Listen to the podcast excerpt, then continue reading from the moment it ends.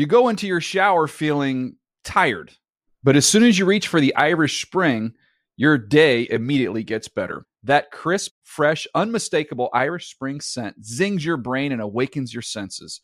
So when you finally emerge from the shower, 37 minutes later, because you pay the water bill so you can stay in there as long as you want, you're ready to take on the day and smell great doing it. Irish Spring Body Wash and Bar Soap. Fresh, green, Irish. Shop now at a store near you. I'm late. I'm late for a very important date. Time is running out to score adult theme park tickets at child prices from Undercover Tourist. This summer, make your Walt Disney World vacation more affordable than ever. Escape into a place where magic has the power to transport you into stunning worlds and your favorite stories for less. Buy from Undercover Tourist an authorized seller and link to official Walt Disney World apps so you can add on Genie Plus and Lightning Lane upgrades easy. Book your adult theme park tickets at child prices with Undercover Tourist now and save. UndercoverTourist.com. Hey everyone, this is Jodie Sweetin from the podcast How Rude, Tanneritos. I've been needing a quick getaway with my family, and the 2024 Hyundai Santa Fe is the perfect vehicle to take us there. It has standard third row seating, so I'm able to pack my entire family, plus pets, in the car while also having enough room for our camping essentials. Available HTRAC all wheel drive will get us through any dirt trails, and available dual wireless charging pads will ensure we never have to worry about getting stuck with a dead phone in the middle of nowhere. Visit HyundaiUSA.com or call 562-314-4603 for more details. Hyundai, there's joy in every journey. The Around the NFL podcast. We're really big on MySpace. Welcome to another edition of the Around the NFL podcast. My name is Greg Rosenthal, and I am surrounded in a city filled with heroes. Patrick Claybon, Colleen Wolf, Ricky Hollywood, and our special guest today, Mina Kimes. Wow. Thank you. Thank you. This feels like when um, verified Twitter got canceled briefly and everybody was running wild. That's what today feels like to me. It All is you a- guys were blocked. I was on free. I was tweeting crazy yesterday. It was it You were was like thriving. it was the best day ever. It is uh, a motley crew I've assembled here. If uh, you, you didn't tune in to Monday's show, Mark and Dan are off this week. They will be back on Monday and we'll start cranking up for the season.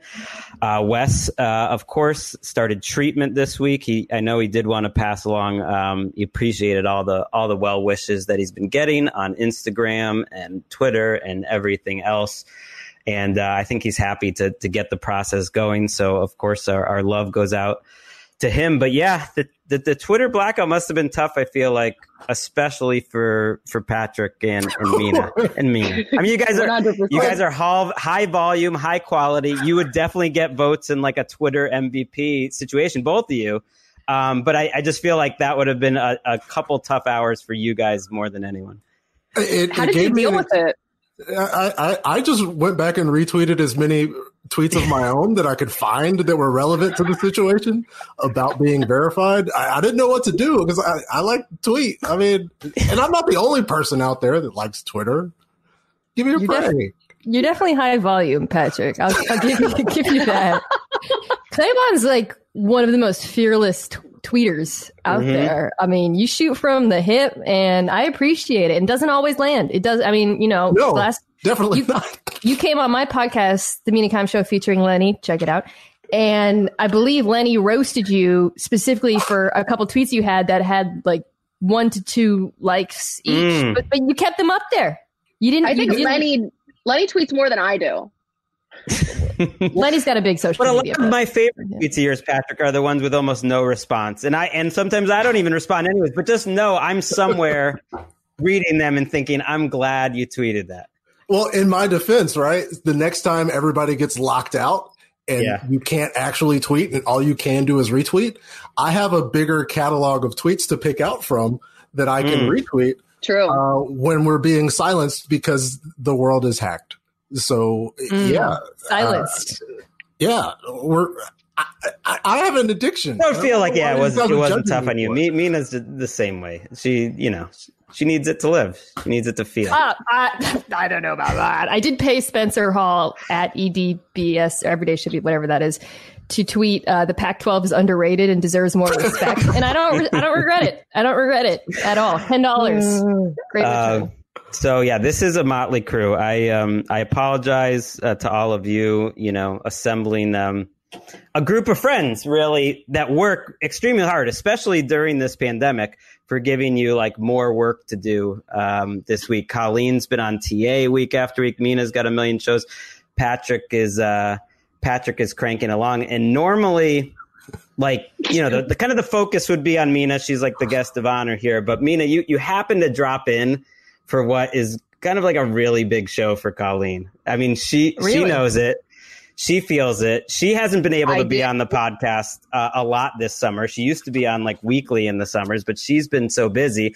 She's feeling the heat from Claybon, who's kind of slipping in there as like you know the the, the fifth you know regular here, and then also she came Greg, prepared working. With multiple segments. I'm saying it's like you came with multiple segment ideas, which I love. Like it's you're taking the next step. You can never really understand the segments that we're doing, so you decided to make up two of your own. But that puts like a lot of pressure on it on you. True. This is what happens when you're on vacation. I feel like when you're on vacation, you get a chance to relax. Obviously, that's what I've been doing this week, and really just kind of go through the different ideas that you haven't had a chance to use yet. So I dump them all on ATN. Right. We are going to have a, a little show and tell to end the show. Yeah, that used to be the name of a strip club um, around the corner from our house in Philly. And what was then the um, logo? I don't remember. What was the it just like- logo? I think it was just the outline of a girl. I don't know. That's every Looks like strip club is the outline of a girl. What is a strip club that doesn't have the outline of a woman's silhouette as their logo? Well, I, I can think of you know there there's been a, I remember the booby trap uh, in Mm. Dothan, Alabama. A lot of, Um, a lot of booby traps to out everyone. there. What a name! What a name! Um, yeah, when I was in college, I think the local strip club, or maybe it was in high school because it was at a reservation and it was the Blue Moon. mm. But Colleen isn't just coming like with one segment. She we, we even got a little halftime break we're gonna do in the middle of the news. Yeah. What are we calling this? I think depressing parts Uh, of Colleen's uh, De- summer. depressing pandemic Sounds activities. fun. I talked to I talked to Patrick about this yesterday. Uh, just one of the one of the things I like to do now. Well, uh, you, you're you're moving. You're in the process of moving. We appreciate you know you showing up. We appreciate Mina making it. She had some sales calls. She she did not throw up before this podcast like she did before the last one. So I, I think we're all ready to go. Ricky, let's do some news. Honestly, I thought y'all were joking when you said that because um, I ended the year at a 77, but uh, I, I can't really say everything I want to say on, the, on the air right now. But I, I, it's kind of, um, it, I kind of take it as disrespect, but it is what it is. That's Kyler Murray pretending he's not upset. Like, why can't you say that on the air? You can't talk trash about Madden ratings on the air. He just doesn't want an article, right? He doesn't want an article about it. It's- I, I just I just like ending with "it is what it is," which is the emptiest statement in the human language. It like triggers me so much. I hate it. It is what it is. That's like a yeah, right. If your husband or wife says that, you're so screwed. Um, Le- didn't Leonard Fournette once ask to be taken out of the game because he Mm. hated his rating so much? I, I, Is that right? Yeah, I, and they didn't take him out of the game, and I, I, I suspect his rating has gone down since. Apologies to Mr. Fournette, but uh, that was an all-time mad at Madden moment. Madden rating season always makes me feel old because like the last time I re- regularly played was it was college, which is like the turn of the century. And so I've, I have nothing to offer with these conversations. I do wonder though what where Derrick Henry is rated uh, in that game because he is a guy who just got paid um, pretty big money, four years, fifty million dollars, twenty five, I believe, guaranteed in the first couple of years, uh, without really being able to do much on passing downs. The Titans are one of the first teams in the last few years to like build around their running back. This, of course, um, got everyone tired of the same arguments on Twitter. Patrick Claybon, you're you're shaking your head, you know, most, most you know, aggressively. So why don't you start? Uh, yeah, I mean, we talked about my love for Twitter. Uh, Derrick Henry got paid, and I just kind of closed the window. I, I was like, um, you know, just go have these conversations with the people that want to. I guess in a meadow or on a beach. Like a running back got paid. Uh, we've been here before, and I don't want to go again. I just Mm. don't. Well, with that enthusiastic lead in, should I offer some analysis? Please, yes. Um, You can still do it. It's so annoying. yeah, Not you, Mina, but, but, but, but, but no, but this one, this, no, no, this one's different though because the contract's kind of fine. Yeah. And I'm I'm on the you know don't pay running backs a lot of money over many years train. Obviously, we don't have to litigate that. Um, and if you pay attention to any statistics, you should be on that train. But um, it's basically a two year deal. It's equivalent to two franchise tags if they ti tagged him again. Um, and then the Titans can get out of it. Derrick Henry is 26. He's coming off a season in which he carried the football 303 times, which we know what happens to running backs historically when they carry it over 300 times. But ultimately, for the Titans, like this isn't a death knell in the way I think some of the other recent contracts have been for backs. I'm and, and I feel like I have to add this caveat morally. I'm happy for Derrick Henry. This is good for him, but it's also not catastrophic for the Titans. That's the new thing. Like everyone that works for Yeah, PFF gotta- just says like, "Hey, I'm happy for him as a person," and then just like waits for the I fire to come. because people take it so personally, and I always say back. I'm not arguing for no one to get paid. That it's a hard cap league. Pay your left guard. Mm. Pay your, you know, Will I? I don't care. Just don't pay running back many years.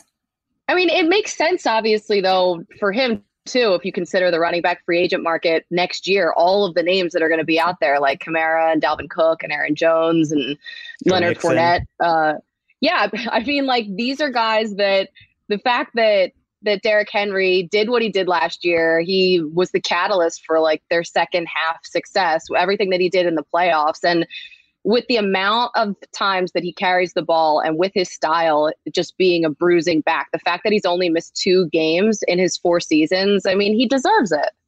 he deserves it. And we all said, you know, they they kind of have to run it back. The the Tannehill contract was a much bigger risk than than signing Derrick Henry. I think you kind of had to sign Tannehill, but Yeah. they gave Tannehill a ton of money for three years when they didn't really have to. And and you said it, Mina. They only gave one extra year here for Derrick Henry, so they basically guaranteed him twenty twenty one. They were they were obviously going to pay him this year.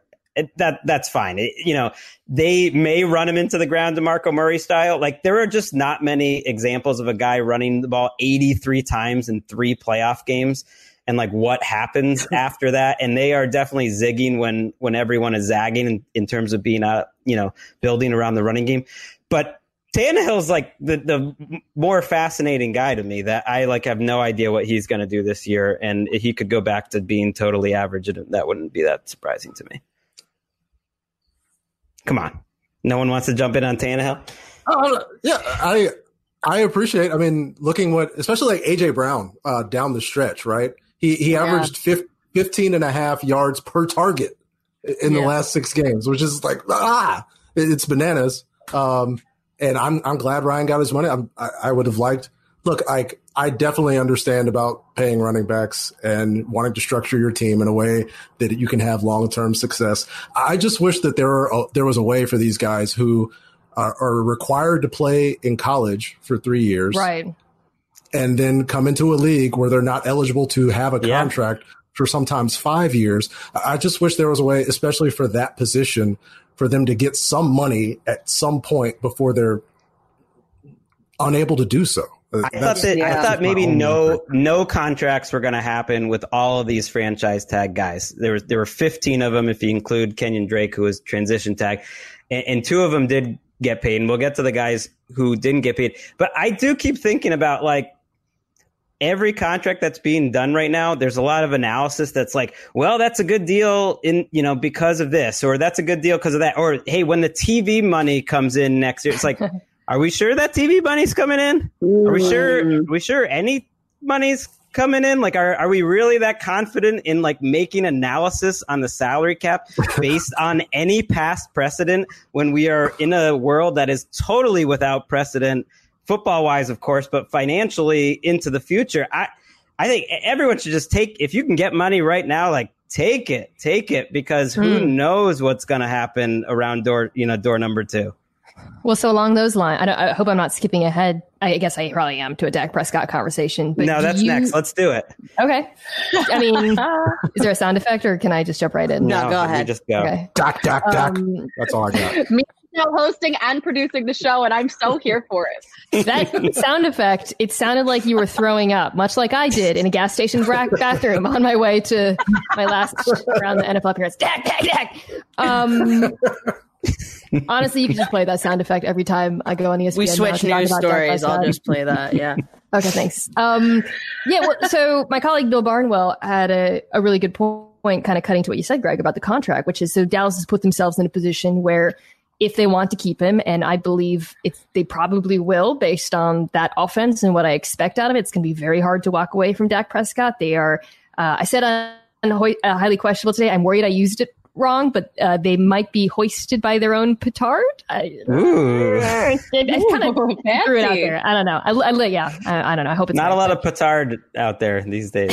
But um yeah that petard being oh god that uh the, if Dak Prescott is successful, they will be a victim of that success, right? Because they're going to have to pay him the 37 million. But Barnwell pointed out if the cap doesn't go up, that 37 million as a percentage of the cap is a lot of money, right? And they're putting themselves in a really, whereas if they had a longer team de- deal, they could play with the money and restructure it and move it around. So that's it from the Cowboys perspective. But do you believe, because you were just saying, you know, if you should take money right now, if you can get it, that Dak Prescott erred in any way by not taking whatever it was, you know, 33 times five, or I think that was the last rumor about that.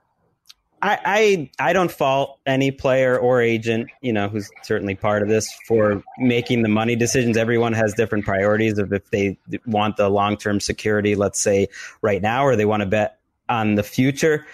I I don't necessarily believe like a lot of the last minute, you know, stories that come out in the media. It's like, oh, it got really close at the last second, or even or even what the terms are that we're hearing, or the Cowboys don't sign four year contracts. Like I, I'm sure they're saying that, but if Dak Prescott accepted a four-year, $32 million contract, they wouldn't sign it. I don't really buy any of that. So Dak is betting on an uncertain future. And if you look at the past, he's in the right because ultimately Right. the Cowboys would have been saving money and better off if they signed Dak Prescott last year. If they signed him when Carson Wentz and Jared Goff, that would have been the best time to sign him. The next best time to sign him would have been this year. And I think the worst time to sign him, assuming they want to sign him, you know, is going to be next year. And I, I do assume that they want to sign him. But Colleen, it does feel like there's there's something just like a little bit weird going on when you hear the the talk that it's like, well, this gives them another year of evaluation.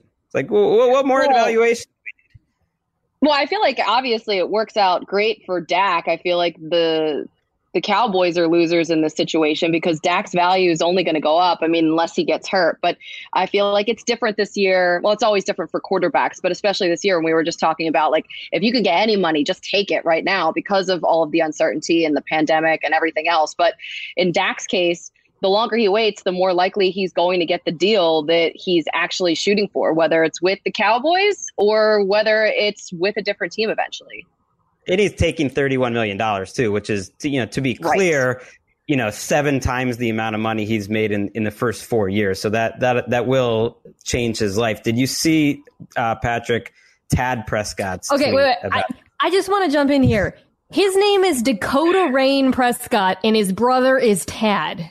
Yeah, that's tough. Dakota What? Rain Tad. A lot going on. You lost, you, you just lost out. Yeah. You're like, why can't I be Dakota Rain? I'm Tad. Like right there, they pretty much set up who was going to be the NFL quarterback and who Poor was going to be tweeting with like no God. punctuation.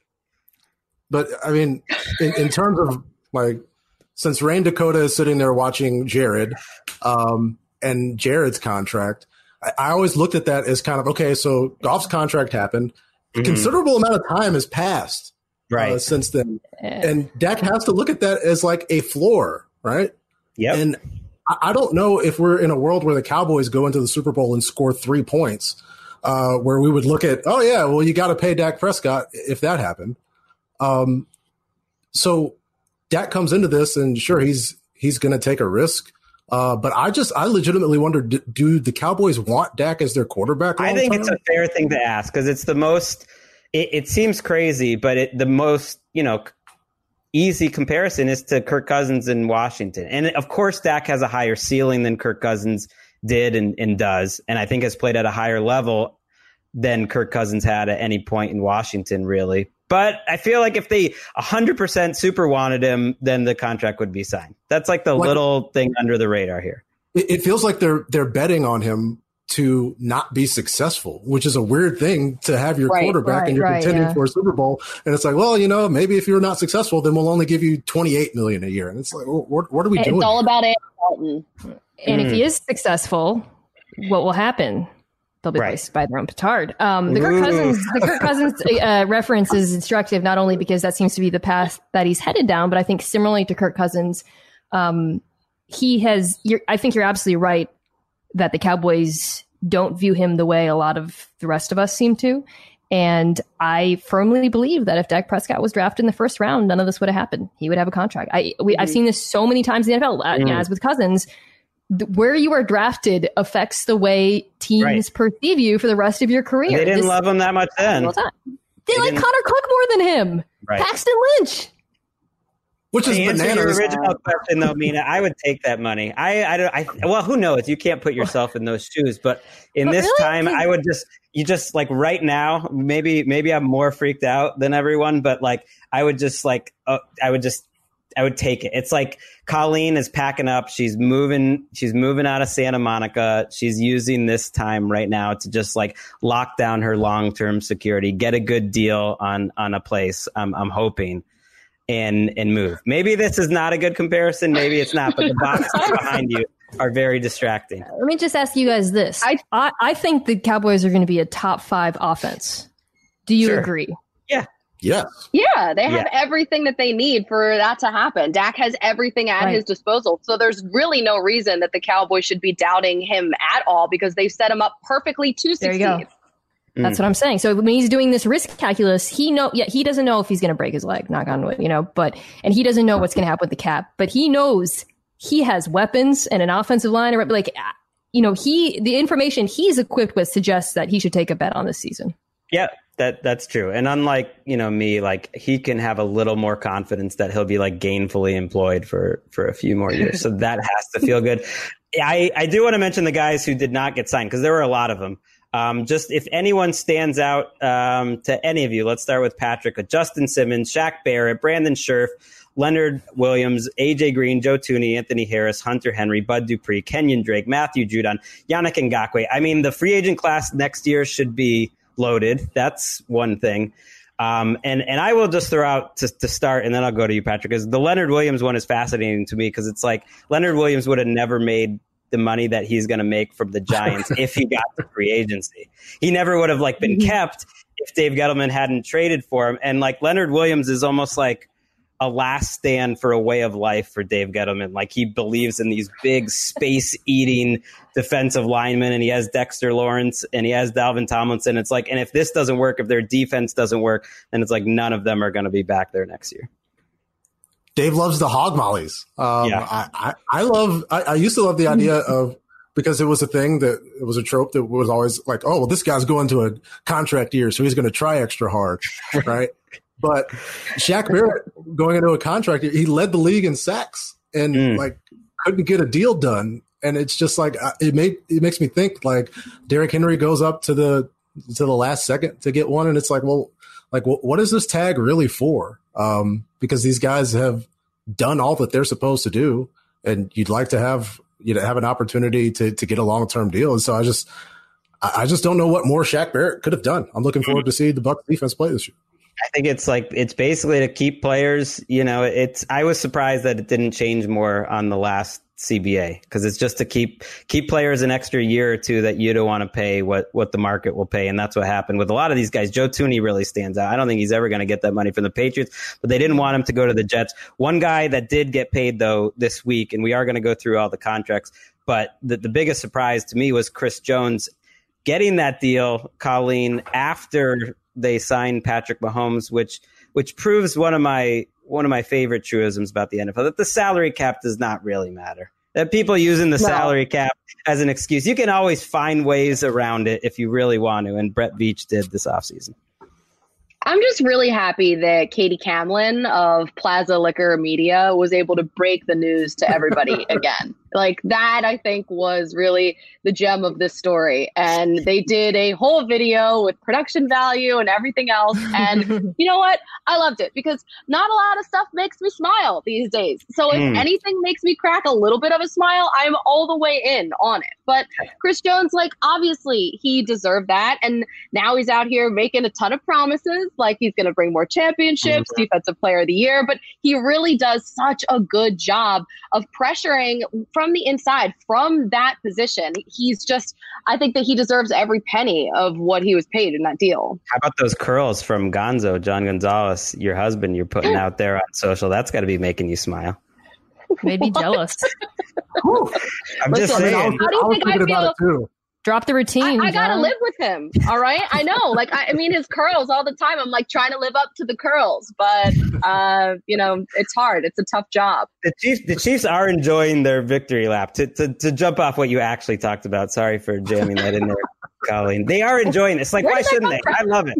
I love it. Uh, the Chiefs like fans. They're celebrating. Mahomes is Yeah. celebrating. Chris Jones is celebrating. Like, do you think this all works, Mina? Um, well, they're, they're the short answer is they have Patrick Mahomes, so they're fine, right? Like we were just talking about, we were ranking all the different offenses, defenses. And last year, the Chiefs finished about middle of the pack, which is a credit to some of the work that Steve Spagnuolo did, especially with that secondary, I think. But ultimately, LOL, nothing matters if you have Patrick Mahomes. You just need like an average defense to be fine. They are headed towards a very stars and scrubs roster. I know I agree with you that concerns about the cat tend to be overrated, but they will, you know, they've got a kid, uh, Kelce deal looming af- probably after a Yeah, Kittle deal. So that, that's going to go up. The decisions that they have to Mitchell make. Schwartz is someone that they have to pay, but um, Brett Veach has also done a really good job drafting, which is you have to draft and develop and have some of those hit to have a scar- stars and scrubs roster, right? Like Juan Thornhill, the young safety, looks great.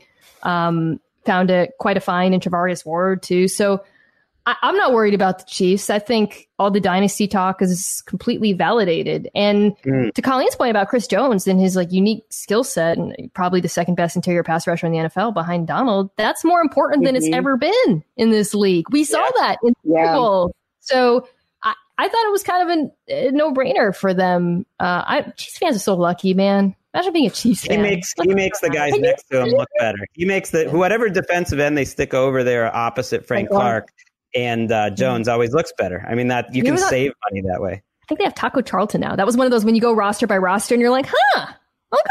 Like that guy's on that team. who's who's going to try hard now? I, I remember Taco Charlton is going to try hard now uh, article, so that jumped out to wait, me. wait, wait. Wait. Did sources say that? Or like what kind of That- sourcing do you have on that? 'Cause- I, I think it was Taco. I, I honestly Oh, he- do. he- he Uh, said- Oh, wow. yeah, it, it's like uh, uh, during my time. I have to look for the quote, but yeah, in but Dallas, yeah, I, I have. It wasn't I- motivated. yeah, but now, now the fire burns within. Um, Yeah. You could make a, a lot of people did. I felt this way. You know, of course, Patrick Mahomes causes the world to explode, but uh, you can make the argument that Chris Jones was the MVP of the Super Bowl, and Mm. to to see Mahomes' there we go validated to see Mahomes. Um, who told like we we interviewed him on Total Access last Friday, two Fridays. I don't know. Days don't really mean anything anymore. Um, they don't. and he talked about the way that he wanted to structure this deal. And Chris Jones, honestly, is making more money than Patrick Mahomes right now. Um, Mahomes Yeah. is going to have to wait for the lion's share uh, of his payday. But he wanted this to preserve this championship window that they have, and they'll they'll do that with the with the the talent that they have that they're able to keep for now. Um, but in, in terms of keeping this defense, which was able to play to the level that they needed them to play, this is this is huge. And the window the window is all the way open. And I'm glad he gets his money. I I do wish we could call him the highest paid player on the Chiefs. It's weird that we Mm. insist that Mahomes is the highest paid. You He- can. like, I mean, you've got a Yeah. microphone. You're on it right now. I mean, you Okay, can do it on let's- NFL let's- Network. You can do let's it wait wherever till people want. get their money to call them the highest paid. Let's let's do that. The, the money true. comes in their bank account, and then I will fight that fight with you. Let's do it. Okay. Highest paid player on I'm, the I'm Chiefs. down. Let's go. Ah! It's like, yeah, it, their defense could has room to get a lot better because they really weren't that great. They're terrible against the run. They're pretty good um, against the pass. And you would think they actually have room to get better. Spagnuolo did a good job at the end of last year, but really we're just kind of killing time right now. I hope, Ricky, you are ready because we've just been kind of talking until we get to my favorite part of the show or what I'm expecting to be my favorite part of the show, is- which is our which is our halftime break of the news. And it's a little something that we like Okay. to call and, and give it a second, Colleen. Colleen's most depressing pandemic activity. I, I never been this happy before. What a tune. No, no. Okay. So this is my favorite depressing pandemic activity to do these days. Um, because I have uh, a lot of pictures on my phone, I never delete any photos at all. So I have screenshots, I have everything on my phone. Uh, and I like to go into my photo album and search on this day last year. What was I doing as a normal, semi normal functioning human in the Oh. world? So it's something that you all can do. We can all play this depressing game together. And um, as it turns out, I I looked this morning that on this day last year, I this is not this was not a plan to like humble brag at all. I, I swear, but this just so happens to be the day that last year I accidentally went to Palestine. Um, I was in Israel with John and our two friends, and we went to Jerusalem. And we were like, oh, well, like Bethlehem is right around the corner. Should we go and like check out that the church where Jesus was born? so we're like, yeah, cool, let's do that today. And so we like, t- we literally got in the car and typed in Waze, uh, Bethlehem Nativity Church. And, you know, I, I guess I should have probably figured out that it wasn't the smartest idea when Waze popped up a warning that said high risk or illegal area. Do you confirm drive? and we were like, yeah, I mean, it's, uh, it's, it's Bethlehem. It should be fine. Tourists go there all the time. So we drove our rental car with Israeli plates into Palestine, Mm. um, which Israelis are not supposed to go there. And um, usually, if you go to Palestine, you are on a tour bus uh, and you uh, you go with a big group, but not us. And uh, it was quite the journey, and it was quite a day. And we made it back. Um, it was a little dicey. We had somebody spit on our car, uh, but that was it. So really, not that bad. Um, Like, But was, yeah, the, was the there car was, moving uh, when they spit on it? Or how did that work? No, no, we were stuck in traffic at the border trying to cross back over. Um, and luckily, we all had our passports on us because we really didn't realize that we were crossing over any borders. Hmm. So that that was that's my uh, favorite depressing pandemic activity, uh, and I think you should all try it. Just give it a whirl. See what you were doing this time last year. I, I never been this happy before. So, but Bethlehem was beautiful. It was, it was a really cool church. Really awesome. I I wanna- highly recommend Jerusalem. no, I think it's amazing. I want to call you every day and hear this like incredibly sad um, look back on on what you were Yeah. doing. It's a very Colleen thing to just kind of stumble into into Palestine too. Patrick, you were looking at your phone. Did you go back a year or? Well, yeah, when Colleen uh, mentioned this to me yesterday, I didn't know that we were going to be depressing on multiple levels. But I went to, um, I went through my phone to to look into what I was doing a year ago, Mm-hmm. and I don't know if you guys could see. Uh, I, Lauren and I actually went on a date to Oh. a playhouse to Oh my see goodness. a magic show with a small, intimate crowd where people were close to each other and touching each other and touching playing Mm. cards and doing all of these things uh, that are impossible right now. And so, yeah, the the idea is super depressing. Yeah, yeah. Mine hits It it, on the head pretty well too. I was at, I was looking back, I was at Fenway Park, um, about to see um, my family the next day, but staying at a friend's house and, and watching uh, the Red Sox win. I think it was like a eighteen to eleven, real offensive, I remember that. beautiful game. night at Fenway Park. I was in Miami, Wow. um, taping highly Ooh. questionable. Yeah, Yep. with uh, Poppy over there. Um, How are you finding just like doing Zoom for all TV?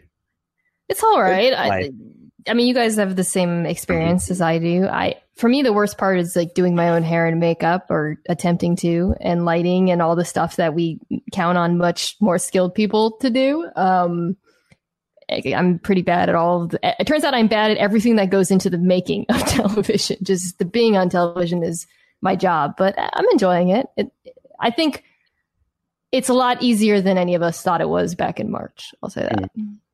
Yeah, that's true. Which is good because I think it's going to be continuing here for for quite a while.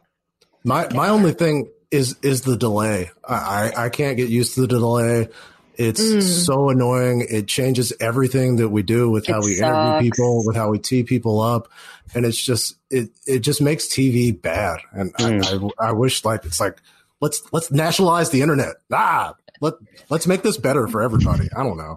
Feels like a tweet just- that you were like a Claybon tweet in real life. We just saw come together. What a magical all- moment! I mean, for real, All caps, like, nationalize the internet. hey, it might it might help it might help send some kids to public school. That would be nice. In, in the, in The the delay is the absolute worst though. Like it is it makes everything so scripted and then anytime you try and like interact with somebody, say something funny, like just react to somebody's point, there's just like dead silence and you don't know how it was Hmm. received until seconds later and you've already moved on to something else and then you have to like back laugh at it and then be like, yeah, but anyway. I don't know I don't know if you're t- if I'm talking over you still right now or like what is going on and so you just like power through and it's um I feel like not great. Yeah, I don't think maybe ESPN isn't having these problems. I mean, I don't worry about it because me and Andrew Siciliano have such amazing chemistry. Like it, it's sort of nothing can stop it. But so uh, natural, yeah. yeah, Yeah. but but maybe it's n- different at ESPN. And, and that Um, was Colleen's favorite depressing pandemic activity. I I never been this happy before. No, no. Okay, Colleen, I think that was a big success. That was that was an A. You're one for one right now. The, the segment segment, guys. feels bigger, but um, you're off to big. I'm not surprised. It's like uh, you're you've kind of stepped up in class, just like in general since you were on the show. As re- you're like like a, you're bringing the executive producer credit, is what I'm saying. You're like the Why are you trying to butter me up right now? what is coming next? I don't know. We'll see. You're like the Reese Witherspoon. I don't know. Seth Rogen, maybe. I'm of the Around like the NFL podcast.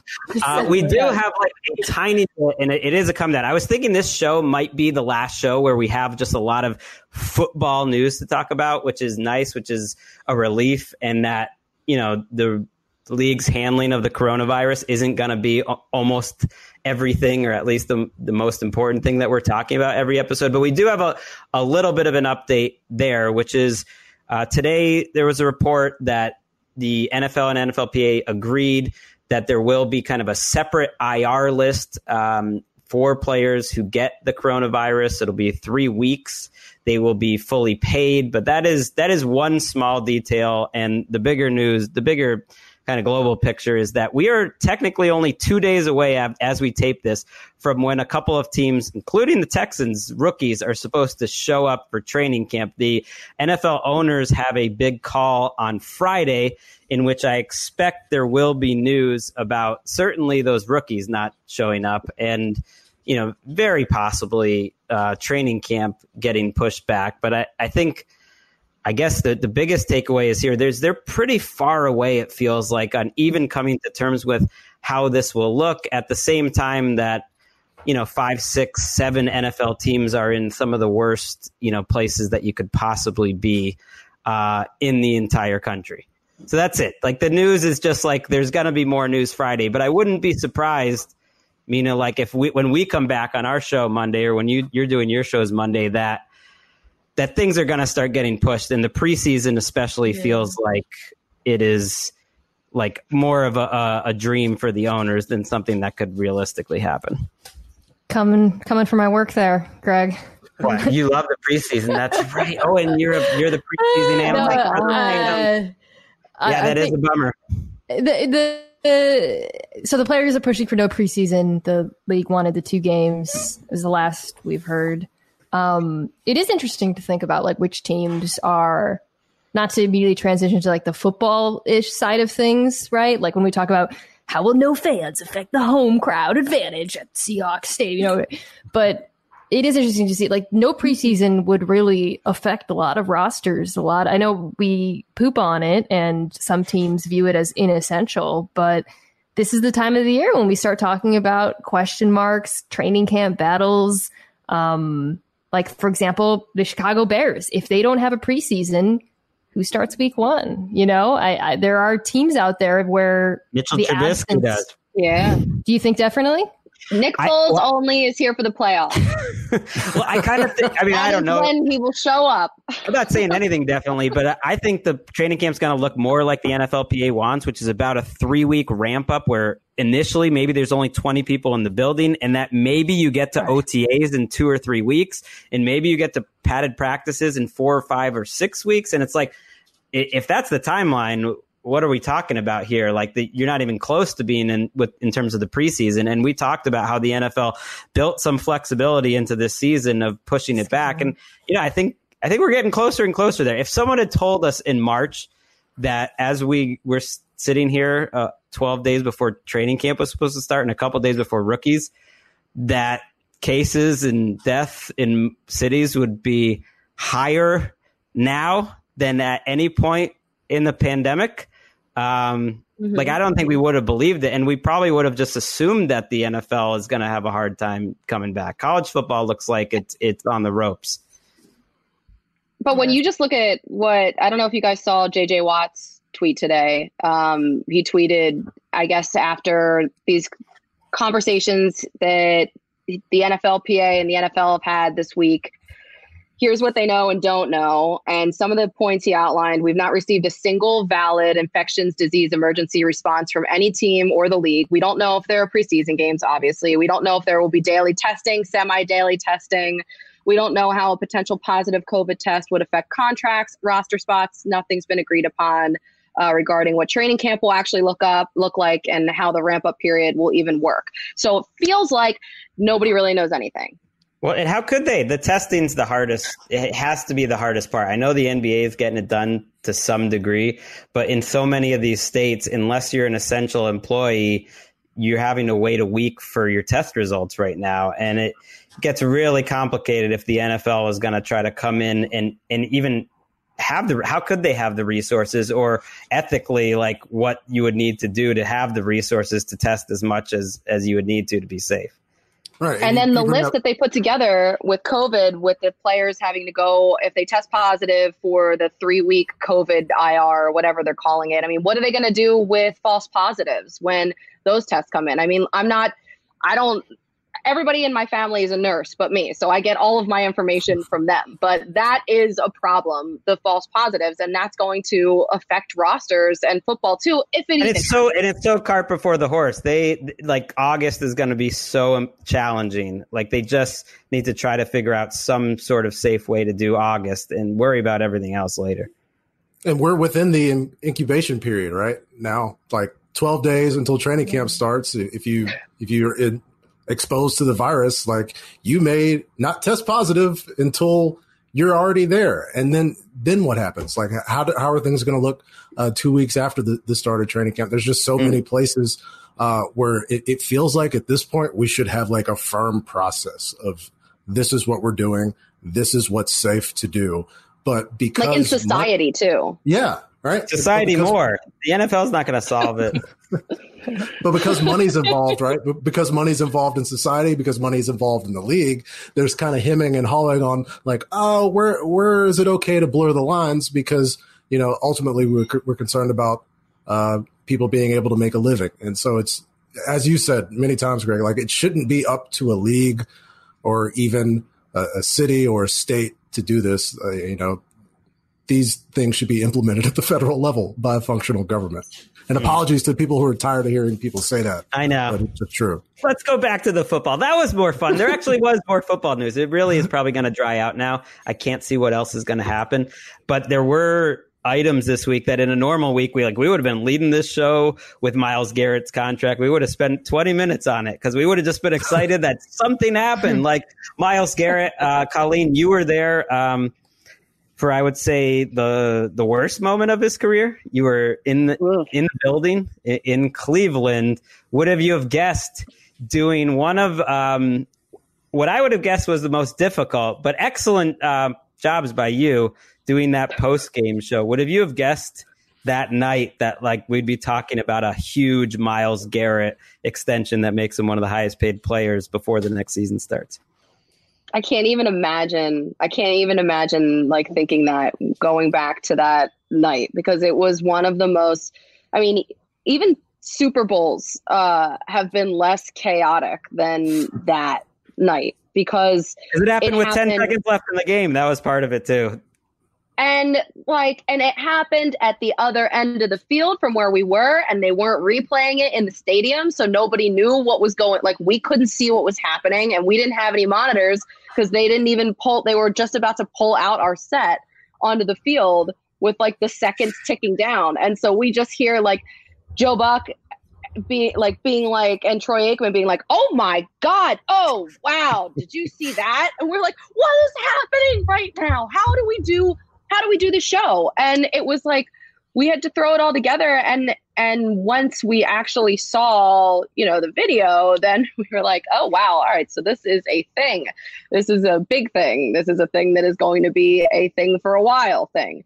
So, I can't imagine you know, thinking that night that we were going to be sitting here having this conversation. But before that moment, Myles Garrett was in the discussion for Defensive Player of the Year. He was in the the conversation for that, and you you saw the fall off with the defense when he was not on the field in terms of what they were able to do with pressure, and it just wasn't anywhere close to as successful as they were when they had Myles Garrett on the field. So he's getting that money, and he said that uh, you know that one moment isn't going to define his whole career in life. And and Mina, you talked to him. I mean, what do you think about all this? Ooh, that's right. We get all the experts.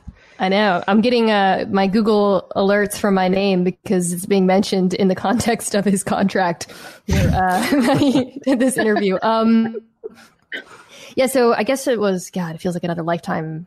Mm, when was it? February? Uh, It was after the Super Bowl, I think. But um, I did interview Myles about the incident uh, when he was reinstated, and he uh, sort of reasserted his allegation that Mason Rudolph said slur to him.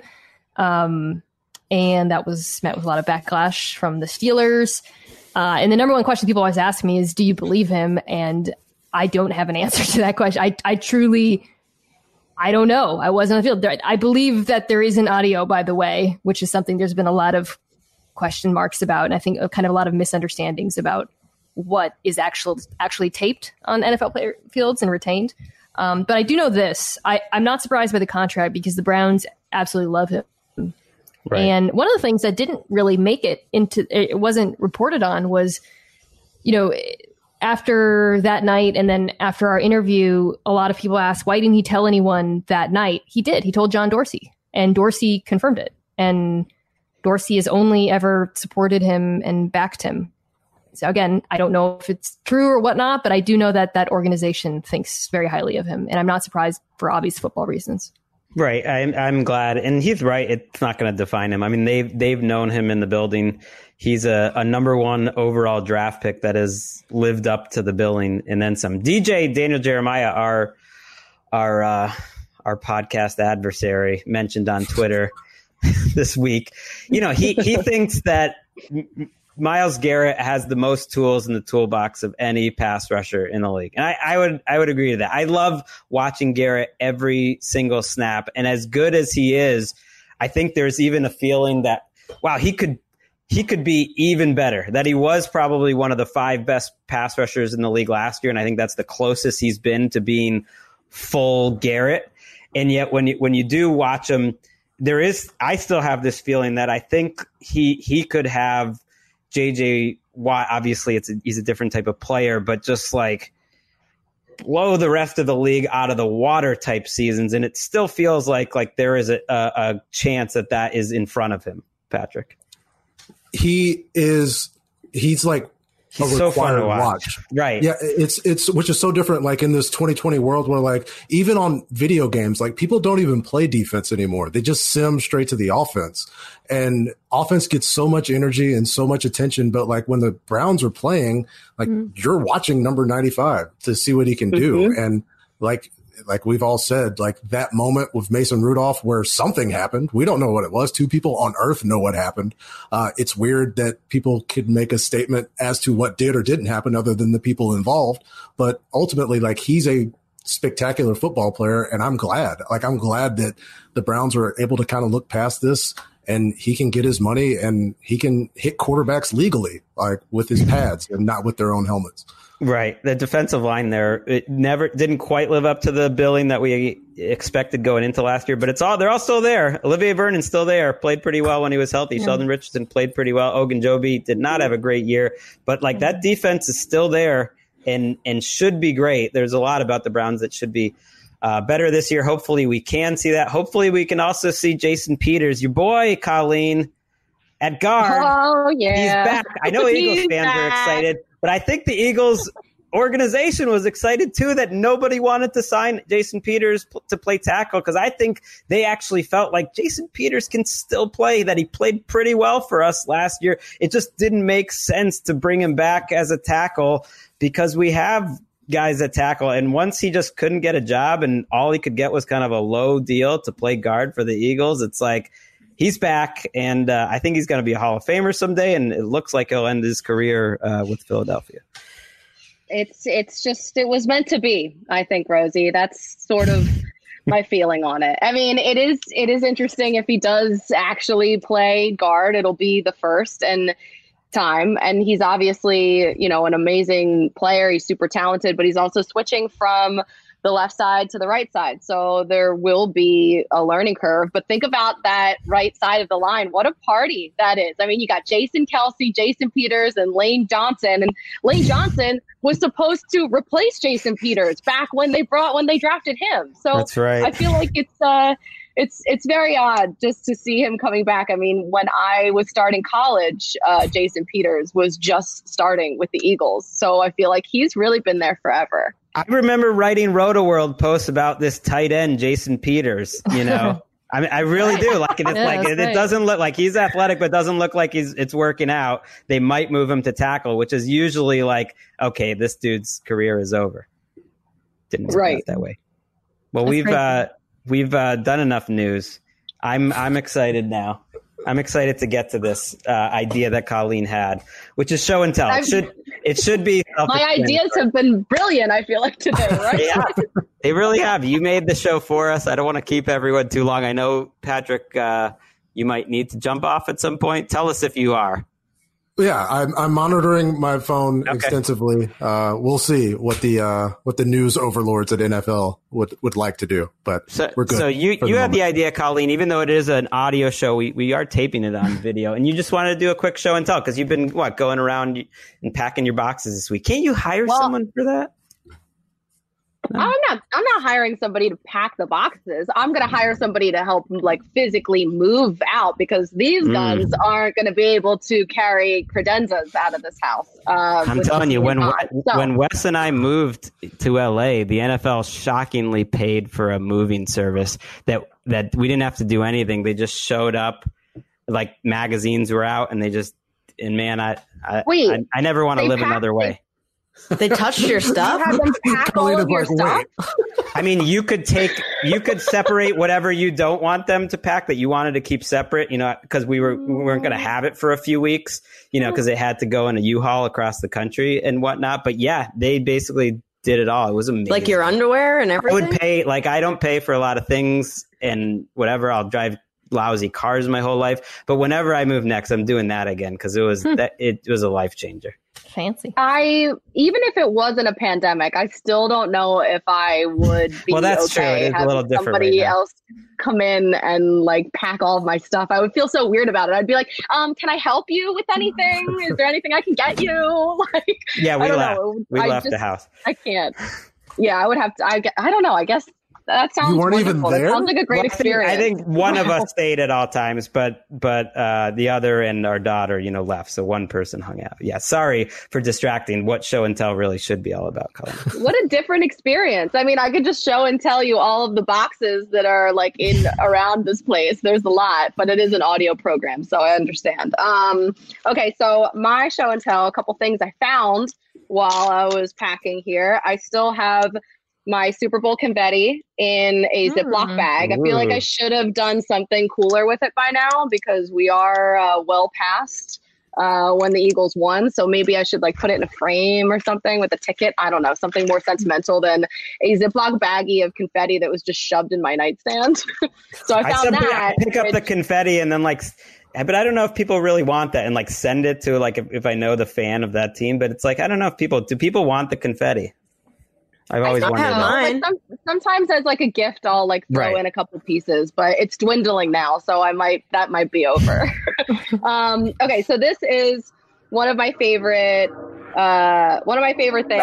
It's it's an Eagles T-shirt, um, but it was my mom's. Um, so it's like legit OG, and it's the softest thing in the world. And my the reason I found it was because well, I've had it at my house for a while, but the reason I initially found it at my parents um, was because my mom was using it as a rag to clean the house, and it was There's a metaphor in there somewhere. a rag bin with a bunch of like other old cool t-shirts that I pulled out and I was like, what are you doing with these? Give me this. So uh it is one of the coolest things ever and you it's like so worn that you could I can see you guys through it. Is it? Can you even wear it anymore? Or it's just sort of an artifact. I wear it, but I feel like it's going to fall apart every time I do wear it. So yeah, it's not long for this world for sure. Thanks, mom. so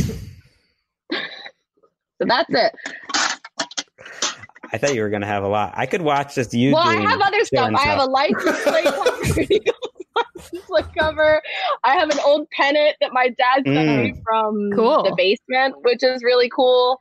Um, and then this like old Eagles football that I have in the background of um, my shots. So it's my brother. Are you going to get a he's like, shot set up to next week, being on TV again? Is that why you have to go to work? No, the shot is still up. That's like the only thing that's not packed. It's like Hmm. still just like sitting and it's Who's in your its, uh, um, favorite team, Colleen? Yeah, do you like a football team? I guess it would be um, the Philadelphia Eagles. Oh wow, look at that. Patrick, yeah, this what do is you from got? 1979, 1980. Okay, I'm done.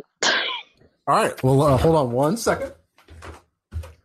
All right, I Patrick got he wearing basketball shorts? And leaving. Well, I- he is wearing no. shorts, but Yeah, I'm. I'm They're always basketball wearing- I- shorts, right? I wear Yeah. basketball shorts when I'm like working at the station, so like this is nothing new. Like, I'm, I'm, like it's weird to see like people being like, "Oh, I'm wearing I'm wearing shorts," like in quarantine life, and I'm like, "You're not about this Mm. life." Like I, I've been doing this since like 2008. He was born Like, into get it. Wow.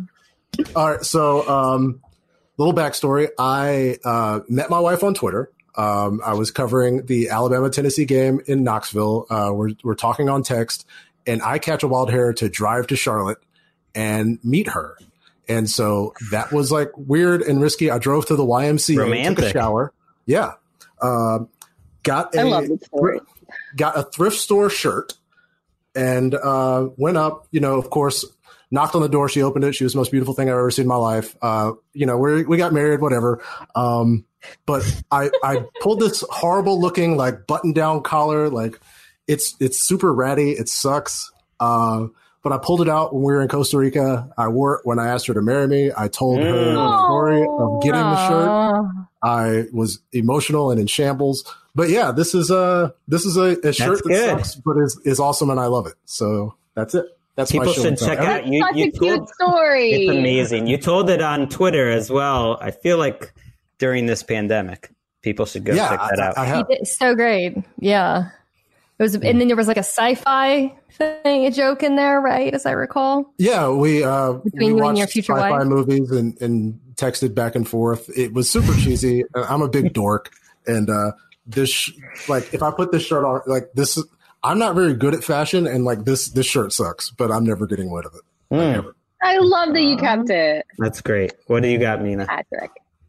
Um, so mine's not as cute or t- or you know charming like Colleen's, but uh, today on while I was taping highly questionable this morning and talking about Dak Prescott making my incredible hoisted by his own petard reference, um, Elle Duncan. Do you think like bringing it up had a- again, it's gonna like work better the more you bring it up? Or We, we've hit a petard like. You got to bring it up record. a third time. I actually think it makes it gets smarter and smarter the more I use it. Um, and uh, anyways, Elle Duncan was on the show with me, and she had this analogy about the quarterback market and Beanie Babies. So then we all started talking about Beanie Babies, and I remembered that I had a Beanie Baby. I have a lot of stuffed animals. Um, unfortunately, affirming every possible stereotype about me as a Asian American woman who covers the NFL. I love. Are you allowed to cuss on this? Sorry.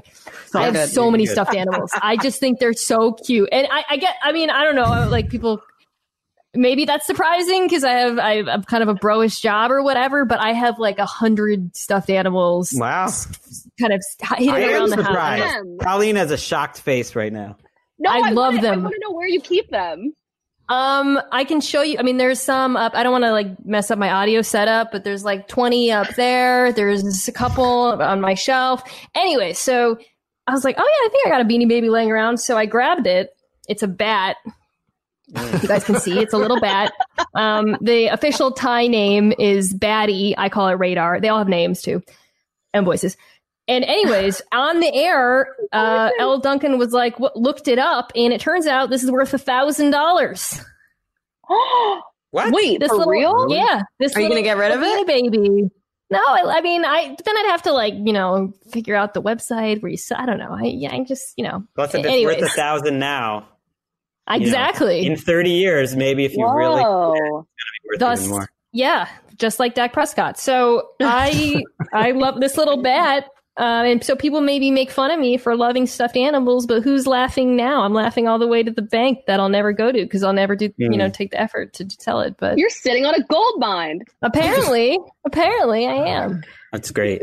Um, wow, mine, yeah, mine's not as cute or anything like that. I was looking around for like something that would be good to have, and I'm not super sentimental, which maybe isn't a shock. I don't keep Yes, a lot you of stuff. are. Um, well, not in terms of objects. You know, I'm not a big keeper. I like throwing things away. Uh, but Okay. I found randomly good. this. Good lead up. I found this um, disposable camera. Yes, from- the crank. And it's from with the crank on the back and everything and it's Yeah. from 2001 so i am really excited now after looking through some drawers to like go to Rite Aid and see, or Walgreens and see uh, see what develops on this thing.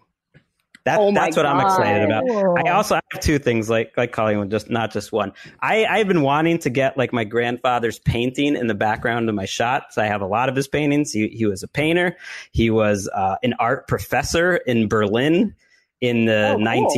1930s and 40s. He he left in 1941, so you can kind of you know, do the math there, uh, which is crazy. Um, but I just thought it'd be fun to have like a little Heinz Rosenthal Oh my goodness. On Hell yeah. the around the NFL podcast, and uh, so now this is this was that. my chance to do it. And he does a lot of different sort of styles and um, had his own different eras. But I I think this is like from the 1930s, which is crazy. like a But Max we have Have you vibe. named it? Does it have a name? no, but it's always the one. Like there's a handful of them that I always bring around, and I always like her. So I, she she's she's traveled with me from New Orleans, you know, to New York to here. I should name it. I though. love That's a good idea. I know. I should. I Yeah, should maybe figure out a way to put it in my it. background. That's my show and tell. Shout out to shout out to It's Heinz nice painting. Rosenthal. Yeah. Wow, I feel like I've learned a lot about you guys.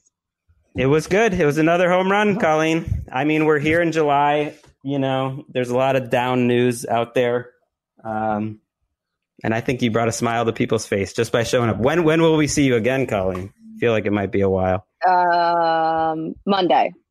Back on, back at it on Monday. Total access. Monday, Tuesday, Wednesday, total access. Yeah. Right. To be clear, not on our podcast. You're not going to slum it with us again.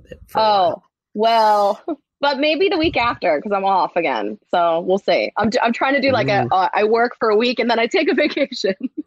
Uh, this is just my first try at it though, so we'll see.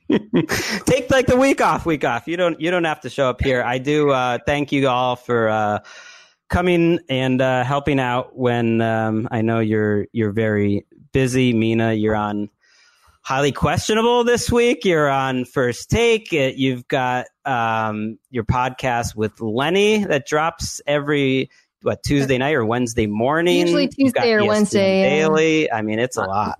Not no no. Pablo Torre's taking over ESPN I, Daily. I saw Um, that, but I saw you've still been doing it, so you know. Yeah, yeah. yeah, you got to come back on Mina Kimes show. We're doing division previews. Uh, this week we did the AFC West. Next week, uh, NFC North. Hmm. And um, to any listeners out there, we we uh, we will be back on Monday. Before we go, just as we were wrapping up uh, on this podcast, the Washington Post uh, reported that 15 female former employees say they were sexually harassed during their time with the team. You probably know there's been a lot of whispers about what was going to come out about Washington this week, and, and this was it. Uh, a, a couple personnel department employees were fired over the weekend. Uh, it involves allegations against them, against uh, their longtime broadcaster Larry Michael, who's also no longer now with the team. But we uh, we will see how the team handles this. They, they did release a statement while we do not speak to specific employee situations publicly, when new allegations of conduct are brought forward that are contrary to these policies, we will address them prop, promptly. And uh, yeah, this is a, a time of transition to say the least for for the Washington team, and I'm, I'm sure we'll have more updates on that as we know more. What what an off season it's been. Thanks for uh, for sticking around with us. We're almost there. Uh, on on paper, training camp is starting soon. We will let you know if that changes when we know. That's it, Ricky. Love you guys. I miss you. For Colleen Wolf, for Ricky Hollywood, Patrick Claybon, and our uh, special guest, Mina Kimes. I'm Greg Rosenthal. See you Monday.